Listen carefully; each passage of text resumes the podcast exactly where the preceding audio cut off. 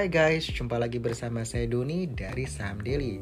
Di podcast episode ke-200 di tanggal 6 Maret 2023 ini Kita akan ngebahas segmen retails. Nah ini semoga teman-teman yang banyak request di DM Saham Daily Akhirnya ya segmen retails dibahas gitu ya. Jadi sebenarnya memang kita lihat bahwa sekarang kan lagi uh, banyak uh, rilis laporan-laporan keuangan yang uh, dari emiten-emiten ya tentang kinerja Q4 2022. Nah, harapannya sih di retail sini uh, mengalami pertumbuhan ya, pertumbuhan pendapatan, kinerjanya bagus di Q4 2022 ya kita lihat mungkin ya imbas dari Natal dan tahun baru di mana tentunya ada peningkatan permintaan begitu ya kalau kita lihat juga ppkm sudah nggak ada terus traffic-traffic di mall itu sudah pada recovery dan meningkat gitu ya jadi menjadi sentimen positif untuk segmen retail khususnya di fashion, F&B dan entertainment gitu.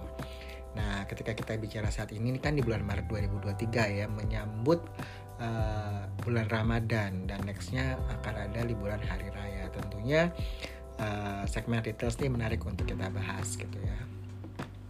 Untuk retail sendiri itu ada dua ya, ada staples retailers sama discretionary retailers gitu ya. Untuk staples retailers ini biasanya menjual kebutuhan primer seperti makanan, minuman, uh, apalagi ya uh, personal care. Nah, itu biasanya dijual di supermarket dan minimarket. Nah, kalau untuk yang staples ini dia penjualannya relatif stabil dengan margin nggak terlalu besar juga. Misalnya Alfamart, Alfamidi, Hero, Range Market yaitu tergolong dari staples retailers. Sedangkan untuk discretionary retailers ini menjual kebutuhan sekunder dan tersier ya.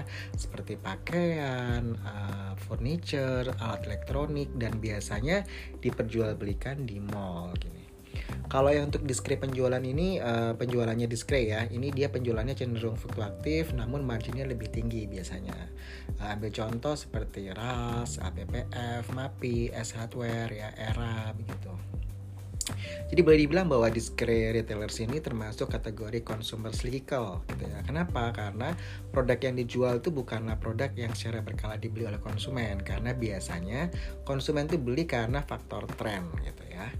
Oke, kalau untuk yang discrete retailers ini biasanya kita bagi jadi empat segmen ya, uh, fashion, lifestyle, terus uh, peralatan elektronik, dan juga uh, peralatan rumah tangga gitu ya, perlengkapan rumah tangga. Kalau fashion uh, kita ambil contoh, sorry, lupa kasih tahu disclaimer dulu ya tadi ya guys ya. But it's okay lah kita disclaimer on bahwa uh, podcast ini di episode yang ke-200 ini dan di episode-episode sebelumnya pun itu semuanya merupakan sifat yang edukatif ya. Uh, kita sharing kita punya pendapat jadi bukan untuk mengajak teman-teman membeli atau menjual uh, emiten tertentu gitu ya. Jadi kalau kita menyebutkan kode kode emiten itu tidak lain adalah untuk bahan diskusi atau sebagai pembelajaran saja, bukan untuk uh, ajakan membeli ataupun menjual. Dan teman-teman mesti tahu bahwa setiap investasi atau trading di saham itu pasti ada resikonya. Jadi yang perlu di garis bawahi adalah teman-teman harus siap sama namanya resiko. Oke? Okay? Oke okay, next. Tadi sampai ke discretionary retailers ya. Kita bagi ada fashion, lifestyle, peralatan elektronik dan perlengkapan rumah tangga. Untuk fashion kita bisa lihat mungkin contohnya LPPF, RAS gitu ya. Ini kita head to headnya sama sama-sama fashion. Terus untuk lifestyle kita punya ada MAPI ya.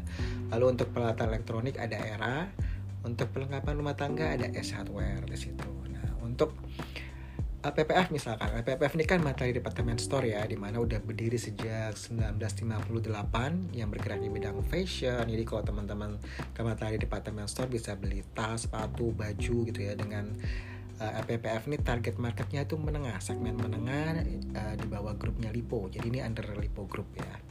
Lalu ada di fashion kita punya Rals ya, uh, di mana Ramayana Lestari Sentosa TBK ini berdirinya sejak tahun 1978 yang bergerak di bidang fashion retails dan target marketnya adalah kelas menengah ke bawah. Jadi kalau PPF itu kelas menengah, kalau Rals ini kelas menengah ke bawah ya. Dia merupakan bagian dari grup Ramayana Makmur Sentosa di mana Rals ini ya dia juga cukup gencar berkolaborasi dengan marketplace seperti Bukalapak, Tokopedia, Lazada, Shopee, uh, Zalora gitu ya. Jadi saya rasa uh, kenapa sih Rals harus kolaps ya?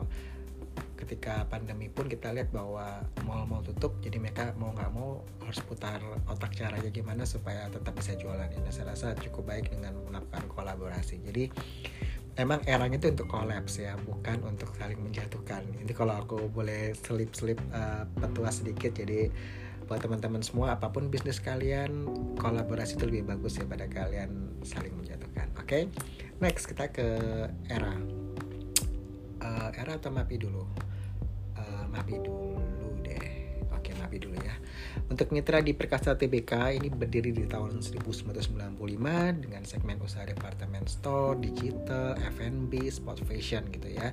Dengan tar uh, target marketnya itu menengah ke atas. Jadi untuk MAPI ini uh, segmennya benar-benar uh, middle up ya gitu ya. Di mana mereka uh, di bawah naungan dari mitra Adi Perkasa Group dengan brand-brand yang mungkin kalau sebut kalau saya sebut teman-teman udah hafal ya kayak Zara lah, Sport Station, Sogo, uh, Starbucks, Seibu, Food Hall. Nah, itu adalah merupakan bagian dari MAPI ya next kita ke era di era Jaya Swasembada TBK ini dia berdiri tahun 1996 dengan kegiatan usahanya itu diimportir, distribusi, terus perdagangan retail perangkat elektronik dengan target segmen tuh all segment. Jadi dia mau ke atas bisa ke bawah bisa gitu ya.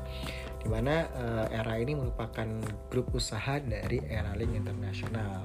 Kalau brand-brand yang di bawah era ya yang kita sebut aja kayak iBox ya makanya ada segmen atas ya iBox Samsung jadi Spot Indonesia terus uh, apa tuh Paris Baguette ya uh, eh, PT Era Blue Elektronik terus PT Mitra Belanja Anda. Itu juga itu dalam uh, apa brandnya yang ada dalam era gitu ya Terus kita next kita ke S Hardware Indonesia TBK.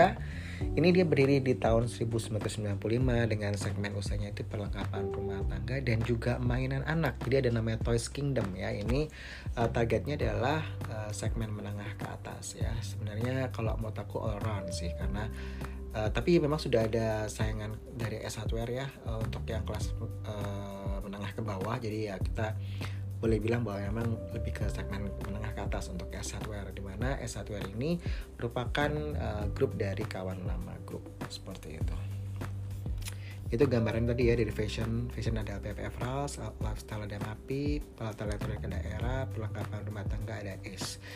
Ini cuma contoh, jadi kalau teman-teman mau masukin emiten lain boleh silakan ya untuk compare. Jadi kayak fashion itu bisa LPPF sama Rals karena satu ini ya sama-sama department store ini cocok untuk dibandingin kayak gitu kalau Arla sama Mapi itu beda gitu ya. Jadi mesti tahu segmennya gitu.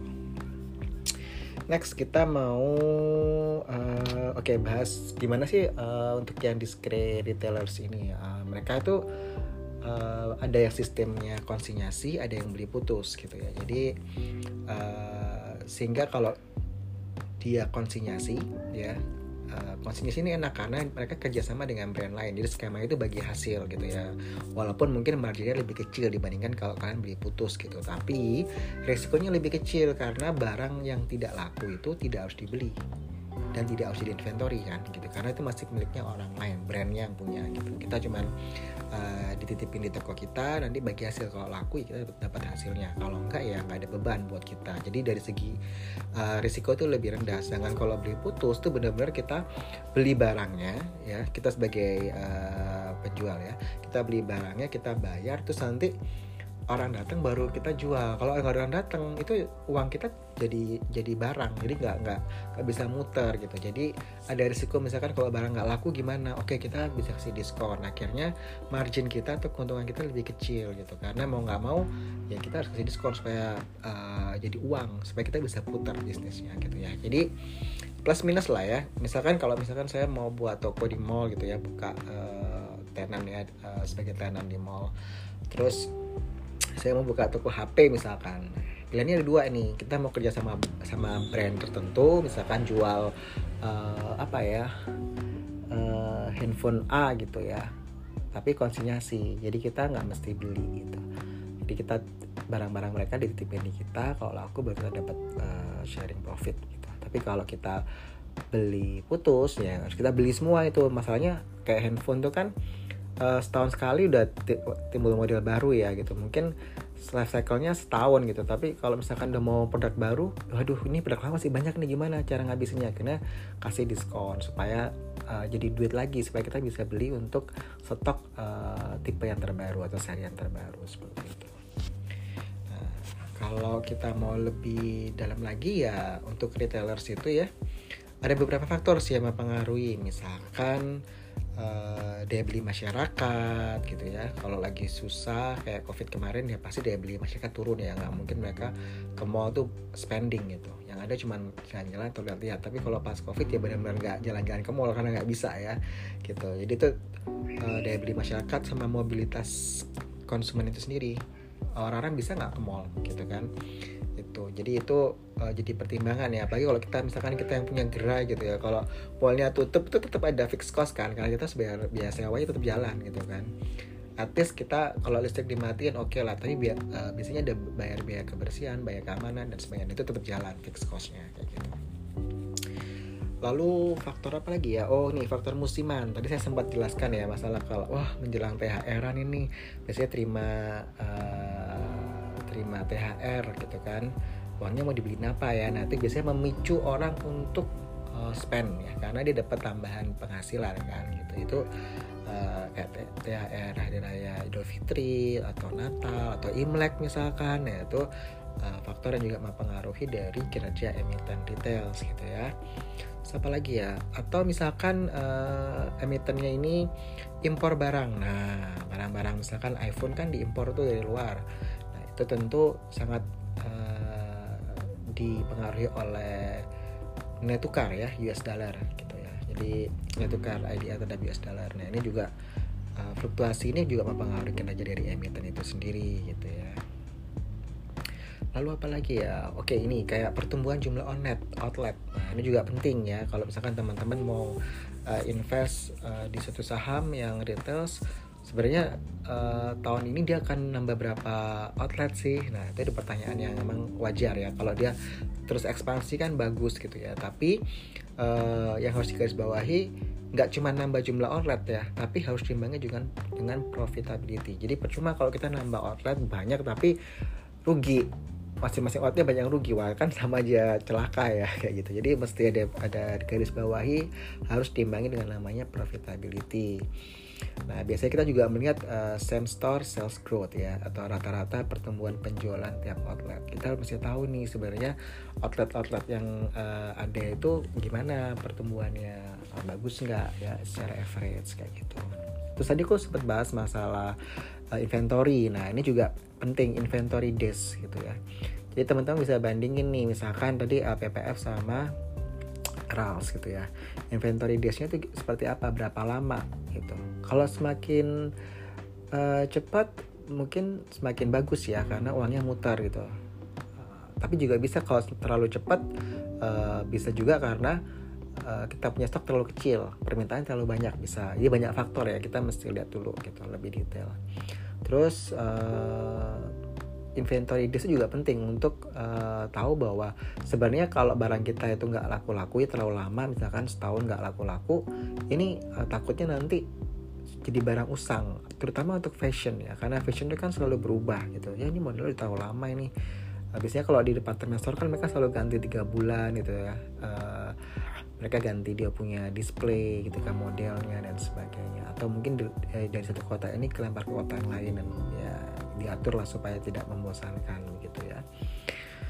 Itu penting. Jadi uh, inventory yang inventory days yang ideal adalah inventory yang tetap eh, nggak uh, mengganggu karena punya cash flow. Gitu tuh. Biasanya kayak gitu. Karena masing-masing bisnis bisa beda-beda inventory daysnya ya. Jadi inventory daysnya juga aratannya sama uh, ini cash conversion cycle ya. Jadi CCC ini seberapa cepat sih memutar uang untuk bayar pembelian untuk jadi stok tadi, terus untuk uh, dijual ya, terus dapat duitnya. Jadi uh, benar-benar uh, ada tiga bagian ya di cash conversion cycle ini. Ada payable days, inventory days, sama receivable days. Jadi kalau misalkan uh, kalian jual kan juga kalian ada yang uh, pakai kartu kredit kan ada yang installment nah gitu itu seberapa kalau dia installmentnya 12 kali ya kan cuma dapat uh, setiap bulan kan nggak full gitu ya gitu tapi ada juga misalkan uh, aku nggak tahu secara uh, back back uh, salesnya ya. Apakah ditanggung oleh kredit cardnya dulu atau uh, kita terimanya tetap sesuai installment gitu ya. Nah itu yang mungkin karena aku nggak punya kira aku nggak ngerti ya. Ini mungkin mesti tanya teman-teman yang punya ini ya. Kayak gitu. Ya secara secara uh, back office uh, treatment dari penjualan seperti apa atau revenue seperti apa gitu tapi biasanya sih udah langsung uh, diterima full ya biasanya gitu. Nanti uh, masalah cicilan tuh masalah uh, pihak usernya atau penggunanya sama pihak bank. Jadi yang credit issuernya gitu. Harusnya seperti ini ya. Tapi takut salah ya takut salah. Mending nanti teman-teman tanya sama teman-teman yang punya uh, apa tandan-tandan di mall ya. Seperti itu. Terus udah ya tadi ya udah cukup tuh beberapa faktor gitu. Terus sebenarnya kalau mau menganalisa sektor terus tuh apa sih gitu? Sebenarnya uh, kita mesti ngebandingin ya uh, emiten yang kita incar ini ya kita bandingin sama emiten yang di sektor yang sama gitu. Jadi yang benar-benar bisnis modelnya hampir sama gitu. Terus kita juga harus tahu sebenarnya uh, keunggulan dari emiten yang mau kita pilih ini apa gitu. Terus pertanyaan-pertanyaan yang simpel adalah apakah produknya ini masih di, masih diminati? Itu penting. Terus saingannya siapa gitu? Nggak cuman offline store loh bisa juga online store ya kan? Sekarang itu kayak TikTok itu gila growthnya gitu ya. Bahkan antara marketplace aja bisa saingan tuh antara Tokopedia, Shopee dan TikTok gitu kan ya. Kalau kita lihat uh, Tokopedia itu e-commerce, Shopee e-commerce gitu kan ya. Lazada e-commerce juga. Tapi TikTok itu dari social media jadi e-commerce jadi social commerce gitu. jadi menarik ya kalau dulu orang-orang mengira bahwa ah TikTok kan cuma ngedance ngedance gitu nggak jelas lah dan sebagainya tapi sekarang itu berbeda karena sekarang orang udah mulai tahu eh di TikTok bisa belanja dan lebih murah dapatnya gitu ya apalagi kalau lagi live ya yang yang ya, apa namanya penjualnya lagi live itu biasanya diskonnya lebih gede nah, gitu. jadi uh, generasi-generasi Z ya itu suka banget tiktokan. Karena ya mungkin yang agak-agak tuaan bisa coba. Bener loh uh, coba. Uh, bisa nggak sih kita beli? Tapi mesti pilih yang penjualnya yang memang kita udah tahu reputasinya ya kayak gitu, gitu ya. Itu menarik juga ya dilihatin. Terus kita juga harus tahu sebenarnya uh, emiten yang kita incar ini target konsumennya siapa jadi ini related sama purchasing powernya dia daya belinya mereka. Misalkan kayak Aras tadi. Aras kan segmennya masyarakat uh, kelas menengah ke bawah. Kalau MAPI itu dia uh, mar, uh, masyarakat kelas menengah ke atas gitu kan. Jual high end produk gitu gitu punya purchasing power yang lebih tinggi gitu. Kayak LPPF dia lebih menengah ke atas. Sedangkan Ras menengah ke bawah. Kita tahu nih uh, target konsumennya siapa yang ketiga kita juga harus tahu uh, kemampuan dari emiten untuk menghasilkan laba. Nah ini penting juga. Biasanya kalau mau tahu kemampuan labanya harus tahu nih struktur struktur biayanya seperti apa gitu. Karena kan ada biaya uh, fixed cost ya kayak biaya sewa, biaya gaji, biaya utilitas itu juga jadi satu pertimbangan ya. Karena sebelum mampu menghasilkan laba dia harus bayar dulu nih fixed costnya kayak gitu ya. Kita bisa otak atik lah ya. Uh, mereka punya uh, struktur costnya gitu. Lalu yang gak kalah penting adalah valuasi emiten. Nah ini penting banget. Jadi karena apa? Karena uh, kita perlu tahu uh, murah mahalnya sebuah saham. Jadi biasanya simpel-simpel aja lah pakai PE ratio gitu kan ya harga saham per laba bersih per saham itu uh, lebih simpel lah untuk uh, per. Tapi pernya ini sejenis ya jangan jangan bandingin uh, saham A sama saham B yang nggak satu sektor nggak satu jenis, satu jenis tipe gitu. Nanti malah keliru gitu ya. Jadi mesti kita bandingin ya. Per saat ini dengan per rata-rata historisnya mungkin per lima tahun ke belakang gitu juga bisa gitu ya. Jadi namanya uh, eh, PE time series ya. Kita membandingkan per saat ini dengan per rata-rata historisnya. Contohnya nih ya kayak uh, ini tanggal 2023 ya. Kita lihat uh, pernya LPPF itu di 8,50 kali terus RALS itu 11,43 kali gitu ya. Uh, kalau dari sini wah ini kayaknya RALS lebih mahal nih daripada LPPF tapi mungkin kita bisa lihat lagi PBV-nya gitu misalkan kita mau tahu oh LPPF PBV-nya 20,25 kali sedangkan RAS cuma 1,25 kali gitu ya kalau MAPI kan di 13,06 ERA di 9,14 tuh PR-nya ya. S1 di 18,21 kali PR-nya PBV-nya MAPI itu di 3,55 ERA di 1,30 S1 di 1,56 tapi kalau mau nambahin uh, fundamental yang lain ya, tadi kan kalau biasanya kita suka pakai perma PBV, tapi kalau misalkan teman-teman mau nambah fundamental checklist lagi gitu, misalkan uh, dividen yield, dah saya pengen yang milih yang emiten-emiten yang bagi dividen yield misalkan. Wah PPF cukup gede ya bagi dividen yieldnya 7,04 persen, RALS tuh uh, dividen yieldnya 4,69 persen, MAPI, nah. Wah saya suka MAPI, tapi kok dia nggak bagi dividen ya dan memang benar. Terakhir bagi dividen MAPI itu di tahun 2019 dengan uh, jumlah ininya 10 rupiah per saham ya. Untuk era itu di dividen yieldnya di 4,38 persen, S1R di 4,13 persen. Seperti itu. Atau gara-gara covid biasanya orang suka lihat cash ratio ya. Siapa yang punya cash itu yang yang bisa bertahan gitu ya di di era-era krisis gitu ya. Oke kita lihat cash ratio dari APPF itu 15,04 persen sedangkan RALS itu 181,20 persen. Wah ini cashnya banyak ya RALS ya. Ini kaya ini. Terus kayak MAPI itu di 48,40 persen ERA hanya di 5,81 persen. S1R cashnya banyak banget di 361,48 persen. Kita cek era eh, S1 ya benar enggak ini? Takutnya enggak takutnya datanya salah. Kita cek S1 ya cash ratio nya gede ya. Hmm, era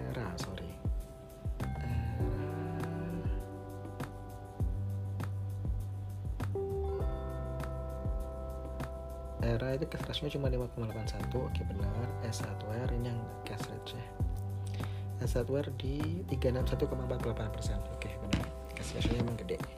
Untuk DER misalkan wah nggak cuma cash ratio nya aja nih banyak duit gitu. Aku pengen tahu utangnya banyak nggak gitu ya atau utangnya kecil. Kalau utangnya kecil seneng ya.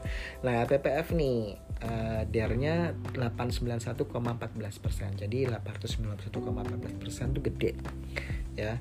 Utangnya gede cashnya dikit cuma 15,04 persen tadi cash ratio-nya gitu ya. Sedangkan RALS cash ratio-nya banyak 181,20 persen.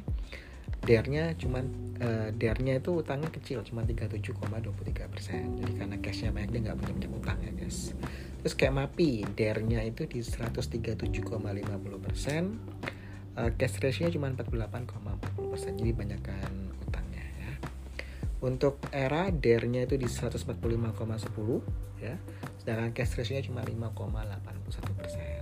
Jadi banyakkan utang ya. Lalu untuk S1R itu DER-nya di 29,24 persen, sedangkan cash ratio-nya di 361,48 persen. Jadi benar-benar kaya ya. Utangnya cuma dikit sih S1R ya gitu. Jadi ini mungkin bisa jadi pertimbangan buat teman-teman ya dalam menentukan gitu ya Oke, okay, kalau ngomongin tadi sempat uh, singgung masalah same store sales growth ya, SSSG. Nah, ini kalau data dari sampai September 2022 ya, kita lihat bahwa sebentar aku urutin dulu biar nggak bingung. LPPF dulu deh. LPPF ini uh, oke okay, jangan.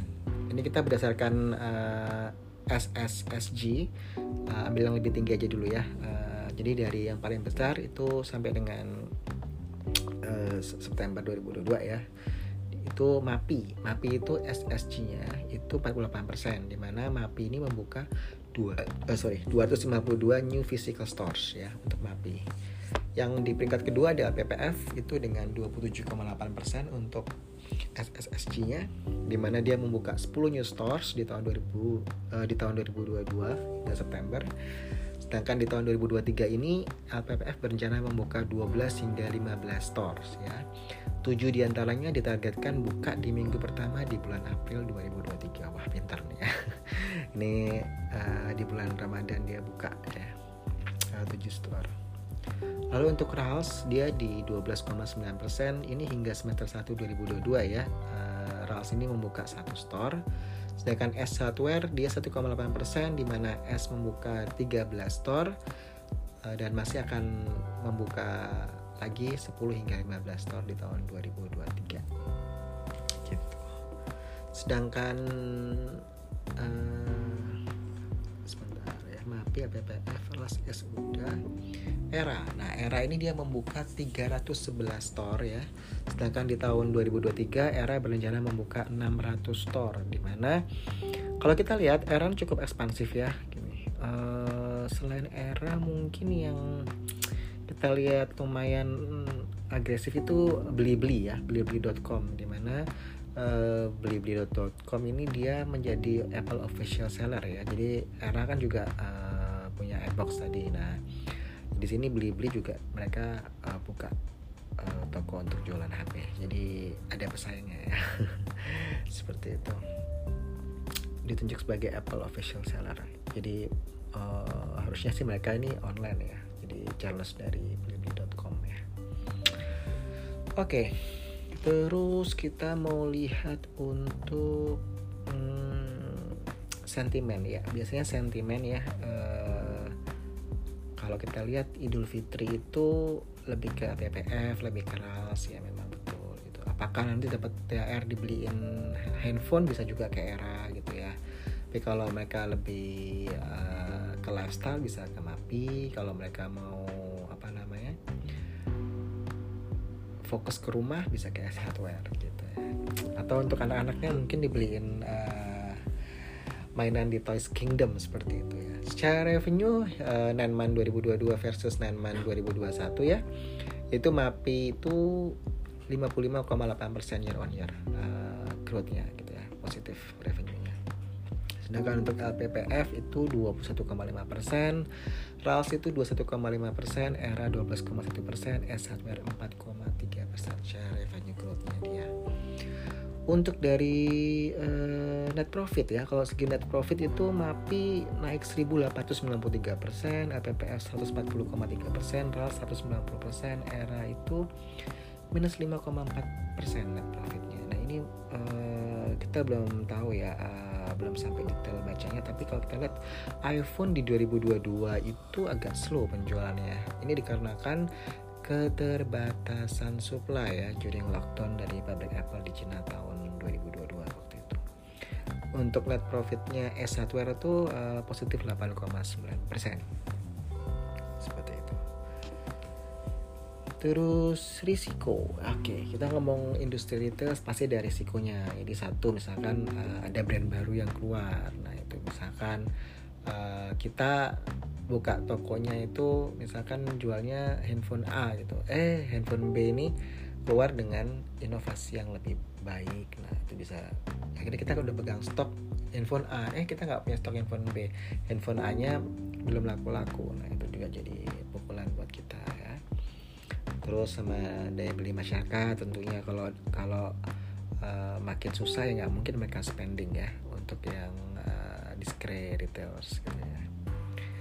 Sama yang namanya juga uh, tren ya tren itu penting banget. Tadi aku bilang bahwa memang ini bukan yang uh, staples ya tapi yang secondary ya yang sekunder dan tertier. Jadi lebih ke trennya apa ini? Wah lagi tren sepatu model ini akhirnya laku. Nah kalau kita pas beli barang yang bakalan ngetren sih enak. Kalau kita beli barang yang enggak yang awalnya kita tahu ini eh awalnya kita kira bakalan laku eh nggak ngetren nggak laku. Nah itu kita jadi duit kita jadi kayak apa ya membatu gitu ya. Gak bisa diputar seperti itu. Itu sih ya. Terus kalau apa ini? Hmm, mau lebih detail oke. Okay. kalau dari segi margin of safety. Wah ini pertanyaan teman-teman nih. Ada apa tadi? LPPF LPPF mungkin kalau margin of safety-nya udah out ya. Kalau kita lihat uh, misalkan nih kalau metode book value ya harganya intrinsiknya di 976 sedangkan current share price-nya di 4970 jadi udah yang uh, overvalued ya kalau pakai metode book value gitu. PPL sekarang kita bahas Nah, RALS ini intrinsic value-nya di 861, current share price-nya di 640 gitu. Jadi oke okay lah masih undervalued ya untuk RALS. Terus eh, Nah, era ini margin of safety-nya 33%, ini pakai back book value ya. Intrinsic value-nya di 78, current share current share price-nya di 520. Oke, ini masih oke okay. potensial profit ya.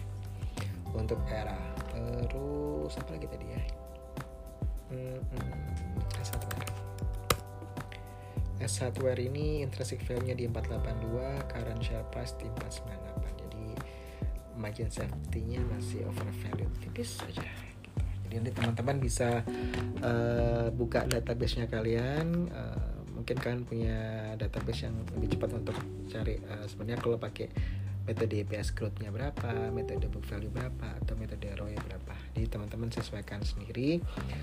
Oke, okay, ini ngingetin, juga bahwa penting banget punya database ya, uh, supaya teman-teman uh, bisa melihat segala sesuatunya itu dari berbagai sisi, mau itu fundamental lah, mau itu technical lah, mau itu apa ya, uh, bisnis modelnya. Biasanya kita suka banyak baca, itu tuh penting juga ya buat teman-teman semua.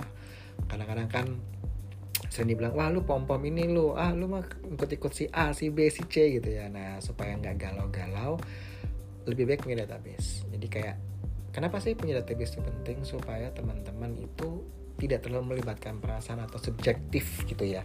Jadi masih bisa uh, apa ada hal-hal yang bisa kita batasi gitu sifat emosionalnya gitu. Dengan kalau kita baca membaca itu kan ada angkanya gitu-gitu ya. Jadi teman-teman bisa lebih apa ya uh, based on data kali ya gitu misalkan PPF wah PPF kalau pakai uh, dari segi growth CAGR-nya ya compound annual growth rate misalkan dari segi revenue masih minus uh, gross profit masih minus operating profit masih minus gitu kan net profit masih minus ini uh, growth CAGR ini kita ambil uh, dari 2016 sampai 2022 annualize ya seperti itu. Tapi kalau growth year on year uh, dia perbaikan ya untuk PPF ini.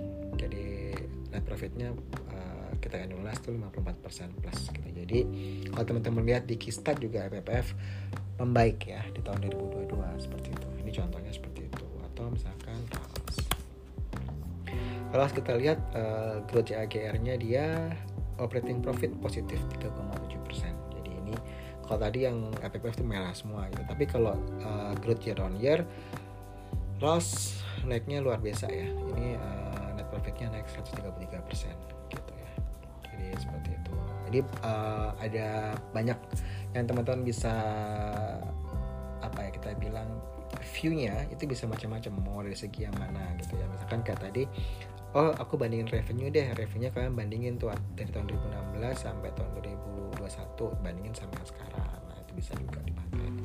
Jadi mau dari segi uh, revenue operating profit net profit kah atau dari operating cash flow nah itu macam-macam ya teman-teman bisa gunakan sebagai dasar pertimbangan teman-teman untuk melakukan investasi atau trading. Kalau trading memang kita uh, biasanya lebih ke teknikal ya yang dilihat ya.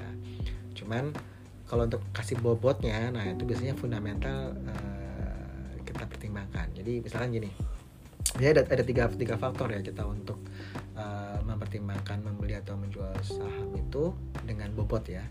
Itu pertama sentimen ya bisa dari news bisa dari forecast lah bisa dari uh, corporate actionnya dia dan sebagainya. Itu jadi sebagai trigger ya untuk trading. Kedua adalah teknikalnya setelah teknikalnya wah ini menarik nih. Biasanya ada yang teman-teman yang suka buy on breakout ada yang suka buy on weakness gitu-gitu ya. Sesuaikan sama style kalian. Terus jangan lupa resikonya punya trading rules punya trading plan sama trade ya RPT itu penting juga. Yang ketiga adalah fundamental gitu. Kalau udah kayaknya satu dua centang semua nih fundamentalnya wah ini perusahaan bagus nih. Jadi kayak aku berani untuk masuk lebih banyak lebih besar karena fundamentalnya oke. Okay. kalaupun nyangkut misalkan ya misalkan itu pasti bisa tidur dengan nyenyak gitu. Nggak mimpi buruk gitu ya karena emang eh, sahamnya punya fundamental yang strong jadi kita lebih kayak bukan hybrid lagi ya tapi multiple view yang kita pakai supaya kita lebih yakin untuk dapat high conviction gitu ya even itu untuk trading only gitu ya Jadi semoga podcast kali ini yang di episode 200 bermanfaat buat teman-teman. Gila udah episode, episode 200 berarti akan masuk ke season ketiga. So thank you banget buat teman-teman yang udah banyak kasih masukan buat kita, udah banyak support kita. Uh, tetap support Sam Oke, saya Doni dari Sam Daily out. Bye bye.